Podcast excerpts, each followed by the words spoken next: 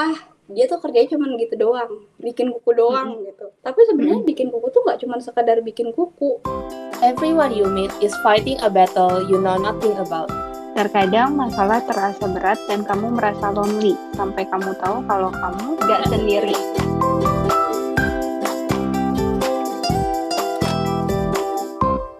Jadi kan pas di episode ke-15, gue sama Feli itu ada bahas soal cewek. Kita bahas kalau salah satunya itu adalah cewek itu ribet. gue waktu itu kayaknya nggak agree deh. Feli sih agree-agree aja. Karena menurut gue ya itu bukan ribet, itu namanya prepare. Gue prepare untuk semua kondisi. Kalau Feli hmm. itu enggak.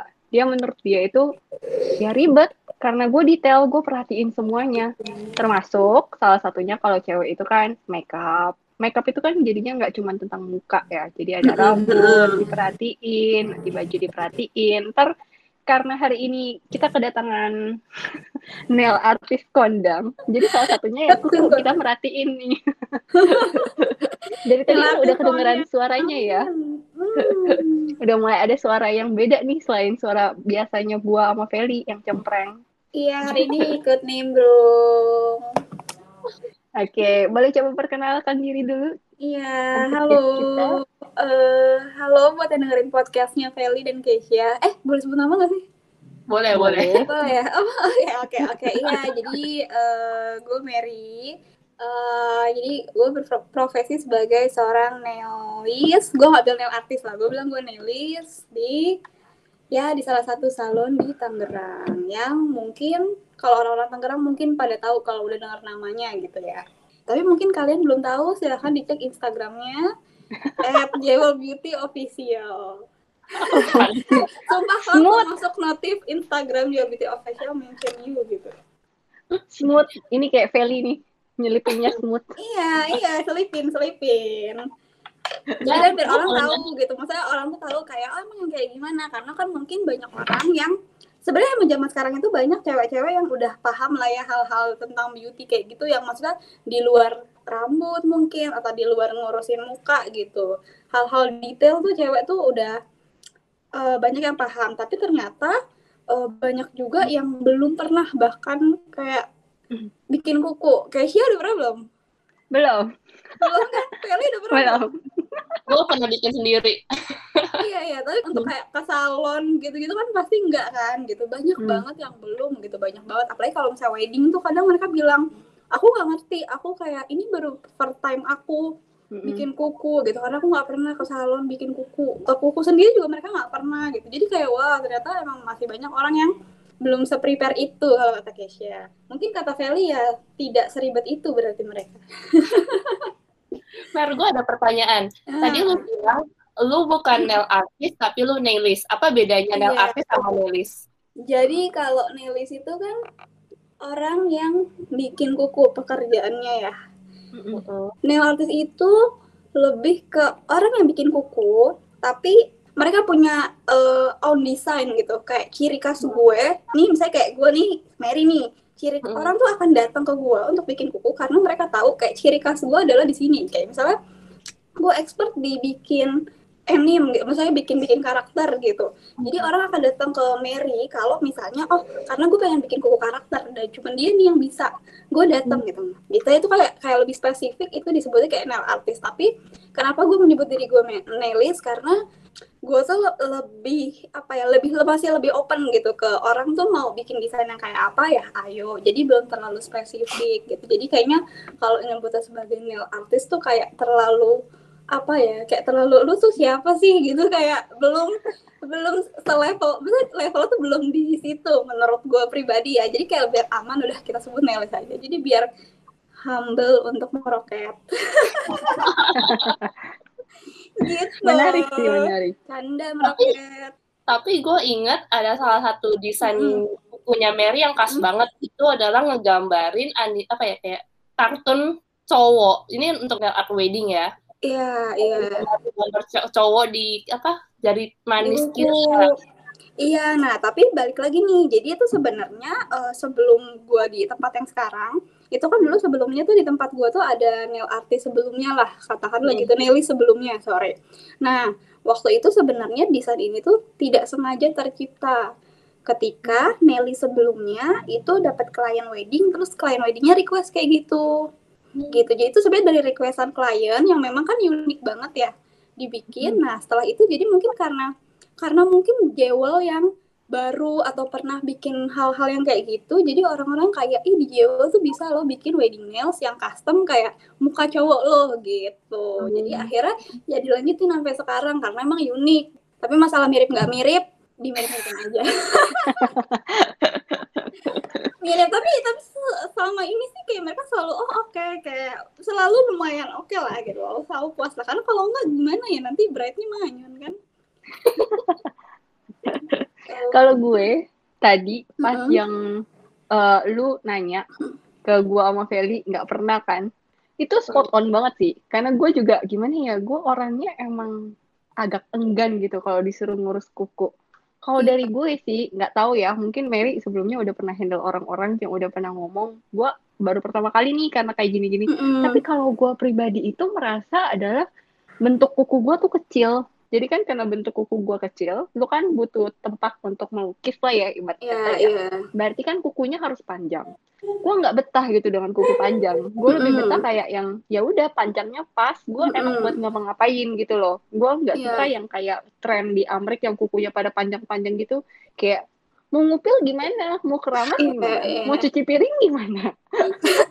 tapi ya, tapi kalau gue pribadi kayak kuku panjang, ngupil, keramas, apalagi Ngumpul cuci piring. Cuci piring itu oke, okay, masih bisa lah. Masih bisa lah, masih oke okay banget gitu. Yang nggak bisa tuh paling kayak lepas soft lamp tuh susah, agak susah. Hmm gitu karena oh, mungkin udah biasa juga, iya nah itu bedanya banyak juga kok kayak kan di jewel itu bukan cuma kuku ya tapi kayak ada eyelash juga ada sulang alis kadang misalnya tangannya tuh terlihat kosong kita kan pasti nawarin kayak mau nggak sekalian hmm. tapi mereka yang mereka tuh banyak juga yang kayak Keisha gitu punya pemikiran yang kayak ah enggak lah kuku gue kecil pendek uh, gue nggak bisa hidup dengan kuku panjang jadi kayak buat apa gitu buat apa di warna-warna itu buat apa gitu. Cuman biasanya biasanya kalau udah sekali dua kali coba ketagihan biasanya gitu. Maksudnya karena gini ya efeknya kalau kita nggak pernah kan kita ngerasa oh ya udah ini normal gitu. Ini mm -hmm. kuku normal lu tuh kayak gini tapi kalau lu udah yeah. sekali diwarnain terus dia kan copot dong. Mm -hmm. copot tuh nanti lu ngerasa kayak ini tuh ada yang kosong gitu kayak ada yang hilang. Kayak mm-hmm. kayak merasa tidak pakai baju. Benar mereka bilang kayak kok rasanya yeah. tuh kayak nggak pakai baju. Jadi ya lu pakaiin lagi pakaiin lagi. Biasa gitu. Tapi itu juga untuk orang yang suka banget ya. Kalau misalnya mereka masih biasa aja sih ya maksudnya kayak paling pakai kalau ada acara tertentu gitu. Nggak harus yang lu nggak ke mana-mana. Terus lu e, mempercantik kuku tuh itu kan nggak necessary ya. Perlu perlu nggak perlu. Kecuali suka banget hobi banget gitu. Apalagi pandemi gini kalau yang WFH dia nggak pernah keluar rumah tuh biasanya jarang banget sih. Oh, kalau gua gua nggak gua nggak pernah bikin kuku di salon karena mm -hmm. gua males nungguinnya kayak gua harus mm nungguin terus kayak gua mau ngapain gitu loh. Mm -hmm. belum lagi juga kadang kan gua tuh bukan tipe orang yang cepet akrab sama orang baru kan. Jadi kayak gue gak kenal sama lu, lu lagi bikin kuku gue, terus berdua ngapain dia lihatan? So, so sweet banget ya. Iya. Yeah. nah, itu kayak sebenarnya tergantung lu perginya sama ke, ke, ke tempat apa gitu loh, Vel. Sebenarnya sih di mana-mana harusnya ya, kayak orang yang akan nangani lu, pasti mereka uh, sudah otomatis akan ngajak lu ngobrol. Karena kan bikin kuku yang kayak lu bilang itu loh, bosen gitu. Jadi harusnya orang tuh pasti akan melakukan segala cara di depan customer dia untuk gimana caranya biar kliennya tuh seneng, biar happy. Jadi biar setelah ke sini tuh kayak oh dia tuh pengen balik lagi gitu. Karena kan biar bagaimanapun itu uh, jasa kan. Tapi kayak kalau misalnya kayak lu mer, lu sambil bikin kuku, lu sambil hmm. ngegambar muka cowok di kukunya si Brace to be, terus lu sambil saat yang bersama lu harus ngajakin dia ngomong, lu harus bikin dia seneng, lu gak kayak bingung gitu loh apa sampai-sampai mungkin salah gambar mata jadi cuma satu gitu. Enggak enggak enggak salah. Tapi paling kalau misalnya memang uh, apa komunikasinya lebih intens pasti waktu untuk jadinya itu lebih lama pasti. Karena kan otomatis kayak speed gue jadi lebih melambat gitu kan. Tapi uh, kadang kita lihat dulu kebutuhan dari uh, customernya tuh gimana. Kalau kliennya emang nyantai kita bikin dia nyantai relax gitu. Apalagi biasanya kalau bright bright gitu kan hmm, bikin kuku hamil satu hamil dua gitu walaupun dia di tempat hmm. gue uh, bikin kuku banyak yang chat WhatsApp masuk vendor-vendor kayak pada nagih ini itu keluarga dan lain-lain kan maksudnya udah bener-bener urusan uh, ke hari hari itu ribet banget gitu jadi kayak gue juga uh, paham dan di sini gue merasa kayak ini tugas gue nih buat bikin mereka tuh relax jangan tegang seenggaknya hmm. karena memang mereka kayak ah, kadang tuh ada yang ah oke okay lah gitu abis dari sini kayak gue ngerasa lebih nyaman. Karena mungkin kan udah kayak ada unek-unek segala macam tuh dia lampiasin gitu sambil bikin buku tuh diceritain dilampiasin. Jadi kayak orang curcol kan. Gitu. Hmm. jadi uh, so far enak-enak aja sih tergantung pembawaan kita ke mereka gimana. Kalau kita bisa ngebawanya enak ya pasti mereka kan enak tapi okay. berarti lu pernah juga dong ketemu kayak customers yang lu lagi bikin kuku terus kayak dia kayak ngediemin lu doang nggak ngajakin lu ngomong lu nanyain apa dia kayak iya enggak. Terus diem lagi gitu pernah juga? Pernah pernah lah pasti. Kayak apa ya kayak kalau kita naik gojek gitu deh kalau di Indonesia ada gojek kan. Feli udah pernah gojek belum sih? Belum. Iya belum pernah ya ngerasain gojek. GoFood udah pernah belum belum pernah ya? Oh pernah. Oh, pernah. Pernah Jadi, pernah GoFood kita naik gojek sama kayak abangnya gitu loh. Kalau dia dapat penumpang yang kira-kira uh, mau ngobrol pasti dia akan memulai pembicaraan. Tapi kalau misalnya dari awal tuh kayak gue sebagai penumpang ya gue memposisikan diri gue sebagai customer gitu. Pakai jasa gojek gue naik terus gue kayak di situ lagi bete gue diem aja gue merasa abangnya itu tidak akan memulai percakapan sama gue gitu. Nah sama. Kalau gue di salon juga gitu jadi kalau misalnya dia datang tuh udah dengan uh, kayaknya tuh pasti kita akan ngerasa feeling feeling oh kayaknya nih orang lagi sibuk lagi repot atau kayaknya dia lagi nggak enak hati gitu. Aku akan diem.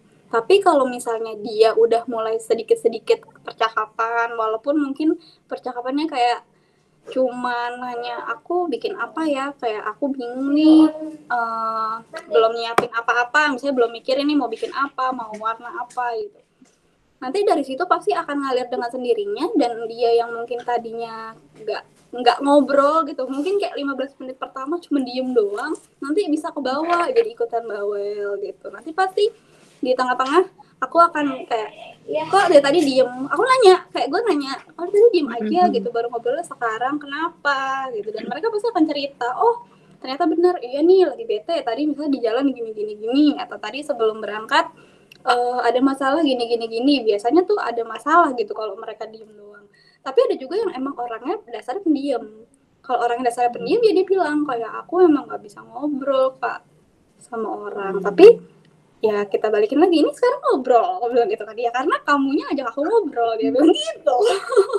Jadi kayak tergantung pembawaan kitanya sih. Kurang hmm, berarti ini kan lebih ke hmm. berarti lebih ke kayak lu menggunain simpati lu kan nah berarti kan hmm. kan ada kalanya bakal ke bawa moodnya si customer nih misalkan hmm. customer moodnya jelek gitu terus hmm. kayak ngeluh lah pokoknya kan hmm. bawaan lu juga bad mood juga kan terus tiba-tiba ada next summer lagi nungguin mau pakai jasa lu juga terus kayak mm. lu dengan muka cemberut capek habis dengerin orang ngoceh ngedumel-dumel terus mm. kayak ketemu customer berikutnya ngedumel-dumel lagi gitu Hmm, enggak, rata-rata enggak sih. enggak, itu kayak makanya dari kitanya. Jadi setiap hari uh, sebelum kerja udah pasti dong kayak hari ini gue mau kerja gue ketemu biasanya pagi-pagi ada jadwal yang di share kayak hari ini ada berapa customer gitu yang kita pegang tapi kadang kan bisa juga misalnya ternyata hari itu lagi kosong gitu. Tapi bisa jadi pas kita udah nyampe jam kerja jam operasionalnya udah mulai gitu ternyata yang dari tanya kosong ada aja gitu orang. Jadi ada nggak ada di schedule itu uh, tetap harus nyiapin energi gitu yang baik-baik. Kayak misalnya kayak tidur tuh tidur sih terutama. Kayak tidur tuh jangan sampai kurang tidur karena itu ngefek ke kitanya kan. Kitanya sendiri jadi bete gitu. Terus kayak benar-benar pemainnya harus happy. Walaupun misalnya ada kendala-kendala di kantor atau di uh, sebelum kerja gitu. Tetap aja tapi pas balik sebelum klien tuh kita harus nyiapin energi yang kayak oh harus happy nih harus happy gitu. Pikirin apa yang bikin happy atau uh, kalau nggak ada yang dipikirin kayak kira-kira kayaknya nggak ada yang bikin gue happy nih dari kemarin hal-hal apa gitu. Gue gua nggak bisa inget gitu ya. Uh, gue cuma mikir satu hal kayak pekerjaan ini tuh lo lakuin untuk menyenangkan orang lain gitu loh. Kayak kamu tuh ketika kamu bikin orang happy uh, ya kamu akan dapat berkat dan kamu akan berdampak buat orang itu gitu. Jadi dari situ sih gue selalu yang kayak walaupun orang sebelumnya kayaknya ah udahlah nyebelin nih misalnya kayak udah udah baik gitu udah udah selesai. Nanti di orang yang baru mood gue nggak tahu gimana akan balik ke jadi kayak kayak set gitu kayak itu udah ke set gitu kayak udah ke, ke restart lagi oke okay, ini moodnya 100% lagi. Walaupun sebelumnya tuh kayak mungkin capek apalagi udah jam-jam terakhir tuh biasanya udah mau pulang gitu kan kayak aduh gitu. Tapi biasanya uh, ini tuh kalau kata orang jasa yang memerlukan power word of mouth untuk bisa berjalan terus gitu loh. Jadi apa yang kita lakuin ke orang pasti nanti someday kita rame atau enggak atau review kita tuh positif atau negatif di media sosial kan terlebih gitu. Itu pasti nanti akan ngedampak gitu. Jadi gimana caranya kita tuh memang ngebuat dan nge-branding semuanya bukan cuma di media sosial tapi in real itu kita ngasih experience yang bener-bener kayaknya orang tuh happy gitu. Habis datang ke tuh orang happy. Walaupun mereka tuh kadang kayak aduh lama banget ya. Orang tuh dua jam tuh bosan loh. Uh, duduk duduk doang gitu. Atau tidur doang pun pasang mm tuh orang bosan gitu. Tapi gimana caranya kita yang pegang mereka itu bisa uh, oh ya, ya nggak apa-apa gitu. Walaupun gue bosan gue rela. Karena dari mereka dari kita tuh maksudnya servisnya oke. okay pembawaannya oke okay dan hasilnya juga oke okay, gitu jadi mesti benar-benar semuanya paket lengkap supaya orang tuh akan datang lagi datang lagi dan jadi loyal customer buat kita hmm. banyak yang maksudnya banyak yang karena mereka mungkin merasa kayak cocok bukan cocok dari hasil juga ya tapi kan dari experience keseluruhannya itu loh dari awalnya hmm. mungkin tempatnya oke okay juga terus uh, pelayanannya oke okay, hasilnya juga oke okay. jadi ketika mereka cerita sama orang lu kalau bikin di sini aja gitu lu kalau bikin di hmm. tempat gua aja gitu dan sebenarnya kita apalagi pandemi kayak gini sangat-sangat banyak terbantu dengan customer-customer yang loyal ini gitu loh karena kan kadang hmm. biasanya kalau lagi treatment gitu kakak tahu jauh dari mana oh dari teman aku oh dari misalnya hmm. kayak saudara aku tuh selalu ke sini katanya gitu jadi bener-bener ya apa ya ya bikin orang happy itu nggak ada ruginya karena kalau mereka happy mereka pasti akan menceritakan pengalaman mereka yang baik itu ke orang-orang. Jadi orang balik lagi deh ke kita.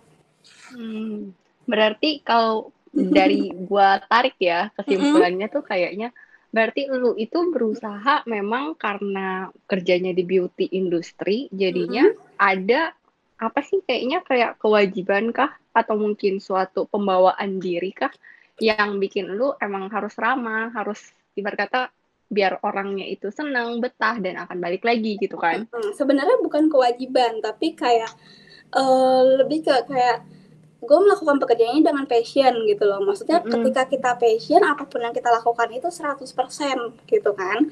Nah, mm -hmm. ketika kita melakukan itu 100%, apa pun halangannya, apa pun maksudnya um, nggak hal-hal nggak enaknya itu ya udah telan mentah-mentah tapi kayak you just do your best gitu. Apa pun hasilnya nanti walaupun kliennya tetap cemberut gitu saat udahan ya yang penting kamu udah ngelakuin yang terbaik gitu. Karena biasanya ya itu yang kayak tadi balik orang-orang yang bete ya nantinya akan ini lagi akan uh, walaupun mereka sebenarnya cemberut ya tapi nggak tahu nanti nextnya atau kapan gitu mereka pasti akan balik lagi gitu.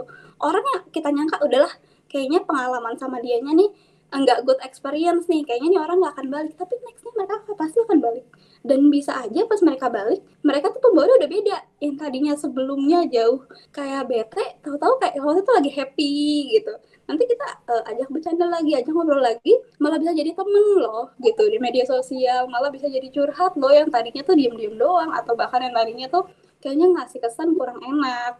Tapi sebenarnya Mary pribadi itu orangnya emang ramah gitu nggak sih? Atau emang suka ngajak ngobrol orang nggak sih? Nggak tahu. Karena kalau gue ya sekarang ngelihat Mary tuh kayak kayaknya soft skill ngomongnya terasa banget. Masa? Menurut gue ya. Sering ngobrol karena karena udah kebiasaan mungkin ya ngobrol gini gini gini. Jadi kayak kayak kereta itu. terus jalan terus iya jadi ngobrol mulu ya iya padahal tapi gini gitu kan jadi kayak selama di kerja karena kita kerja misalnya kita kok kita kerjanya sama orang otomatis mm-hmm. harus banyak ngobrol sama orang kayak ibaratnya mm-hmm. ketika kita pegang customer yang jadi key-nya itu kita mm-hmm. karena ini kan ibaratnya ini tuh wilayah kita gitu nggak mungkin dong mm-hmm. eh gini gini gitu kan kita yang menyambut mereka kita yang mm-hmm. uh, melayani mereka gitu sebenarnya ketika selesai kerja baru berasa kayak ya ini energi itu sudah habis gitu. Tapi kan ketika kerja bener-bener di style kayak max gitu volumenya volumenya max aja nih gitu. Jadi ntar udah kerja udah nyampe rumah capek ya udah. Nggak bakal ngobrol sebawel ini lagi. Tapi gua ya gua kan sebenarnya ibarat kata kerjanya di bidang jasa juga. Mm. Dan kalau gue itu kan lebih ke kalau customernya nyamperin lu, kalau mm. gue itu gue yang nyamperin customernya. Mm. Gue tuh sifatnya kayak apa ya, mungkin lebih kayak training ya, lebih formal gitulah, tapi nggak formal-formal banget karena kadang one on one juga gitu. Nggak nggak one on one juga sih, ada orang lain juga. Cuman uh, kebanyakan mungkin one on one gitu ya.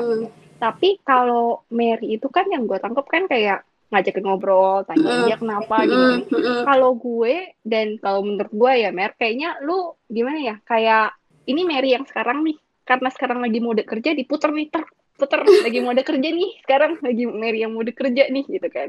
Terus habis itu nanti kalau udah selesai balik lagi nih ke Mary yang dulu nih yang yang ya udah udah selesai jatah sepuluh ribu kata gue udah udah habis gitu kan.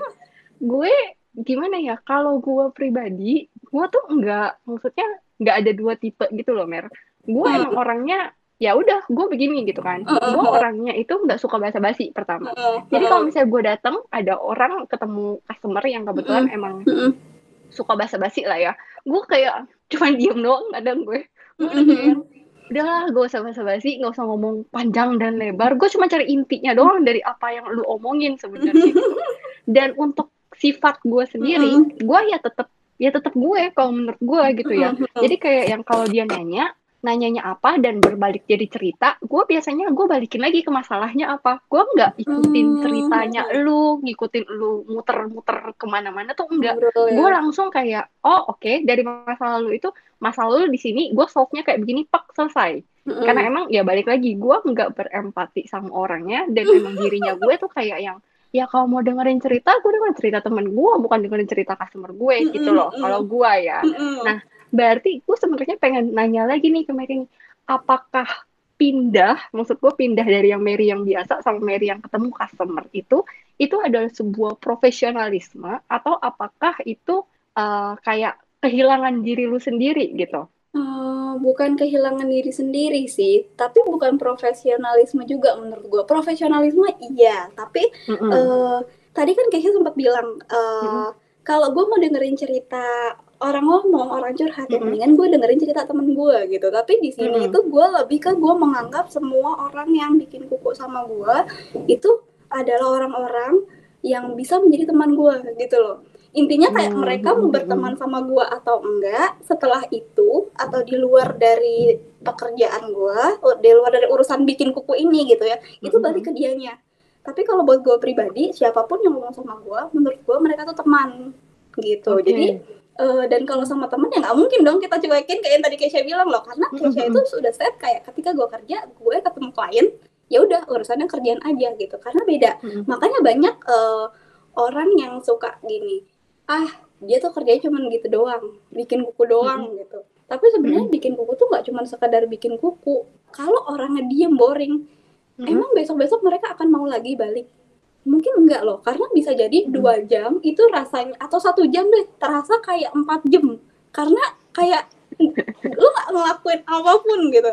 Tapi dengan kita ngobrol dengan kita bangun hubungan yang maksudnya bangun bangun pembicaraan yang lebih menarik gitu kan empat jam itu mungkin buat mereka jadi nggak berasa. Hah ada jam segini?